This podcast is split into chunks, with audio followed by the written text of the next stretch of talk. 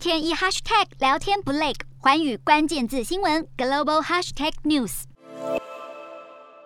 朝野异口同声，不止国会声张施压拜登政府停止采购俄罗斯石油，更有民调显示，不分两党的八成美国民众也表示拒买，甚至愿意付出高油价作为捍卫乌克兰民主的代价。但是美国曝险相对轻微，国际能源署 IEA 各大成员国共持有近十五亿的储油，已经宣布计划释放六千万桶原油库存，相当于遭冻结的俄罗斯原油十七天的出口量，其中一半来自欧洲和亚洲的成员国，另一大半则来自美国的战略。原油储备，目前美国产油约为每天一千一百六十万桶，还不到疫情前日产一千三百万桶的高峰。而美国最大页岩油业者先锋天然资源更预估，全美今年内日产量可以增加七十万桶，并且在二零二四年前增产达一百四十万桶。但就算增产，美国页岩油也无法弥补禁运俄罗斯原油形成的缺口。而一旦实施禁运，尽管中国渴望吸收部分俄罗斯原油，全球油市供应仍将严重短缺，使油价恐将上看每桶两百美元。